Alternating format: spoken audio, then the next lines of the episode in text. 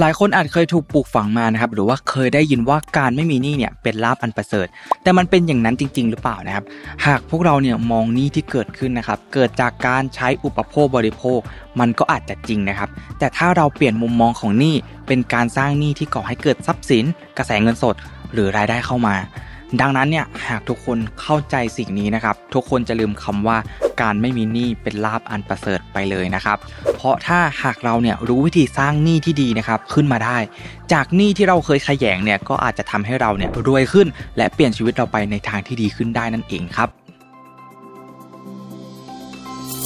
Mission Invest Your Money Your Future เตรียมรับปรับแผนเรื่องการเงินการลงทุนเพื่อวันนี้และอนาคต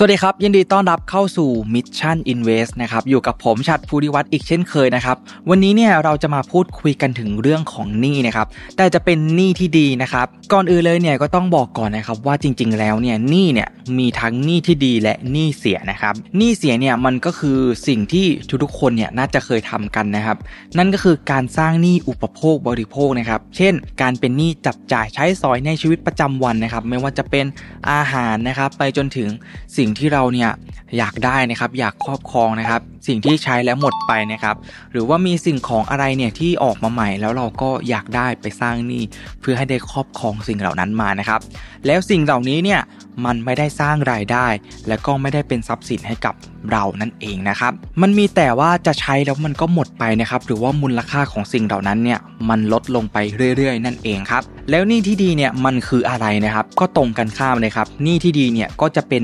การที่เราเนี่ยสร้างหนี้เพื่อสร้างทรัพย์สินให้กับเรานะครับสร้างกระแสเงินสดให้กับเราอย่างเช่นการกู้เพื่อซื้ออสังหามาปล่อยเช่านะครับผู้ที่มีทรัพย์สินมูลค่าสูงๆเนี่ยถ้าเกิดว่าพวกเขาเนี่ยอยากจะใช้เงินนะครับเขาขายทรัพย์สินนั้นไปซึ่งทรัพย์สินตรงนี้เนี่ยอาจจะเป็นที่ดินผืนใหญ่ก็ได้นะครับมูลค่าหลายสิบหลายร้อยล้านหรือว่าอาจจะเป็นพันล้านก็ได้นะครับถ้าเกิดว่าเขาขายได้แล้วเนี่ยแล้วเอาเงินมาใช้เนี่ยคือเขาต้องเสียภาษีเยอะมากๆเลยนะครับจึงเลือกใช้วิธีการที่อาจจะเอาที่ดินตรงนี้เนี่ยไปจำนองนะครับเพื่อนำเงินตรงนั้นมาใช้อาจจะนำไปลงทุนต่อหรือว่าไปต่อยอดธุรกิจก็ได้นะครับและสิ่งที่จะบอกต่อก็คือว่าการกู้ซื้อบ้านหรือว่าคอนโดเพื่ออยู่เองนะครับยังไม่ถือว่าเป็นหนี้ที่ดีนะครับถึงแม้ว่าเมื่อเราชำระหนี้จนครบแล้วเนี่ยเราจะได้ทรัพย์สินมาก็ตามนะครับแต่ระหว่างทางเนี่ยมันไม่ได้สร้างกระแสเงินสดให้กับเรานะครับแถมยังเป็นภาระทางการเงินที่เพิ่มขึ้นมาอีกด้วยนั่นเองครับแล้วทำไมการสร้างหนี้จึงเป็นสิ่งจำเป็นในการสร้างตัวนะครับก็จะบอกอย่างนี้นะครับการซื้อทรัพย์สินที่มีมูลค่าที่สูงเนี่ยหนี้เนี่ยช่วยให้ได้รับทรัพย์สินที่มีราคาแพงนะครับเช่นบ้านรถยนต์หรือว่าการศึกษานะครับที่บางคนเนี่ยอาจจะไม่สามารถจ่ายได้ด้วยเงินออมที่มีอยู่ในปัจจุบันนะครับการกู้ยืมเงินผ่านการจำนองสินเชื่อรถยนต์หรือว่าสินเชื่อเพื่อการศึกษาเนี่ยช่วยให้พวกเขาเนี่ยกระจายค่าใช้จ่ายได้นั่นเองโดยมีระยะเวลาผ่อนชำระเนี่ยเข้ามาช่วยนั่นเองครับต่อมาคือเรื่องการลงทุนครับผู้ประกอบการและก็ธุรกิจเนี่ยมักจะใช้หนี้เพื่อการลงทุนที่พวกเขาเนี่ยเชื่อว่าจะให้ผลตอบแทนที่เป็นกำไรในอนาคตนะครับซึ่งอาจจะรวมถึงการขยายการดำเนินงานการซื้ออุปกรณ์ใหม่หรือว่าการเปิดตัวผลิตภัณฑ์ใหม่ด้วยนั่นเองครับต่อมาคือเรื่องของการจัดการกระแสเงินสดนะครับบางธุรกิจเนี่ยใช้หนี้เพื่อจัดการกระแสเงินสดอย่างมีประสิทธิภาพนะครับพวกเขาเนี่ยอาจจะกู้เงินระยะสั้นเพื่อเป็นค่าใช้จ่ายระหว่างรอการชำระจากลูกค้านั่นเองครับต่อมานะครับคือค่าใช้จ่ายด้านการศึกษาครับค่าใช้จ่ายในการศึกษาระดับอุดมศึกษาเนี่ยก็เพิ่มสูงขึ้นนะครับและนักเรียนจำนวนมากเนี่ยก็กู้ยืมเงินเพื่อเป็นทุนในการศึกษาแล้วก็ครอบคลุมค่าเรียนค่าหนังสือแล้วก็ค่าครองชีพต่างๆนะครับก็การศึกษาเนี่ยเป็นสิ่งที่ปฏิเสธไม่ได้เลยนะครับแน่นอนว่าเมื่อเราเนี่ยมีความรู้มากขึ้นความรู้เนี่ยจะเป็นเครื่องมือที่ติดตัวเราไปตลอดนะครับและสามารถสร้างรายได้ให้เราได้อย่างไม่จำกัดนะครับตราบเท่าที่ความรู้ของเราเนี่ยมีนะครับและสุดท้ายนะครับก็แถมอีกนิดนึงนะครับถ้าเกิดว่าเราเนี่ยมีหนี้หลายก้อนนะครับอันนี้เนี่ยก็ยกตัวอย่างอาจจะเป็น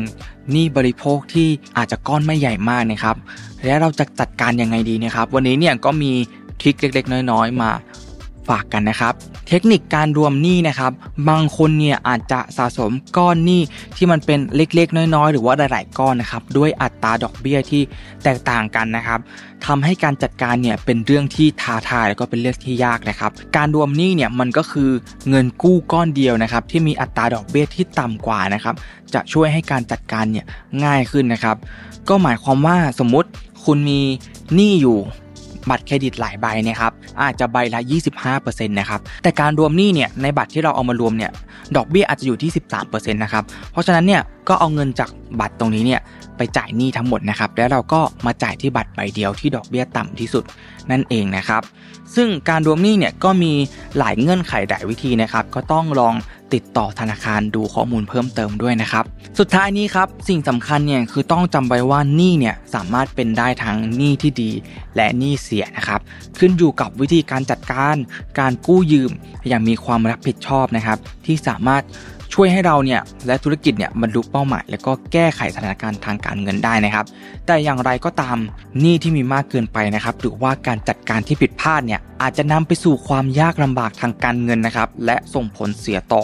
คะแนนเครดิตด้วยนะครับดังนั้นเนี่ยการใช้หนี้อย่างชาญฉลาดนะครับการตัดสินใจทางการเงินอย่างชาญฉลาดการชำระหนี้จึงเป็นสิ่งที่สำคัญเช่นกันนะครับเป็นยังไงกันบ้างครับกับเนื้อหาในวันนี้นะครับไหนใครมีหนี้เสียและมีหนี้ดีแบบไหนกันอยู่บ้างนะครับช่วยคอมเมนต์มาพูดคุยกันนะครับจะได้เป็นประโยชน์กับคนที่ดูคลิปนี้ด้วยนะครับแล้วถ้าใครชอบคลิปนี้นะครับก็อย่าลืมกดไลค์นะครับกดแชร์นะครับกดติดตามให้ด้วยนะครับแล้วเจอกันใหม่ในคลิปหน้าครับสำหรับวันนี้สวัสดีครับ Mission Invest Your Money Your Future เตรียมรับปรับแผนเรื่องการเงินการลงทุนเพื่อวันนี้และอนาคต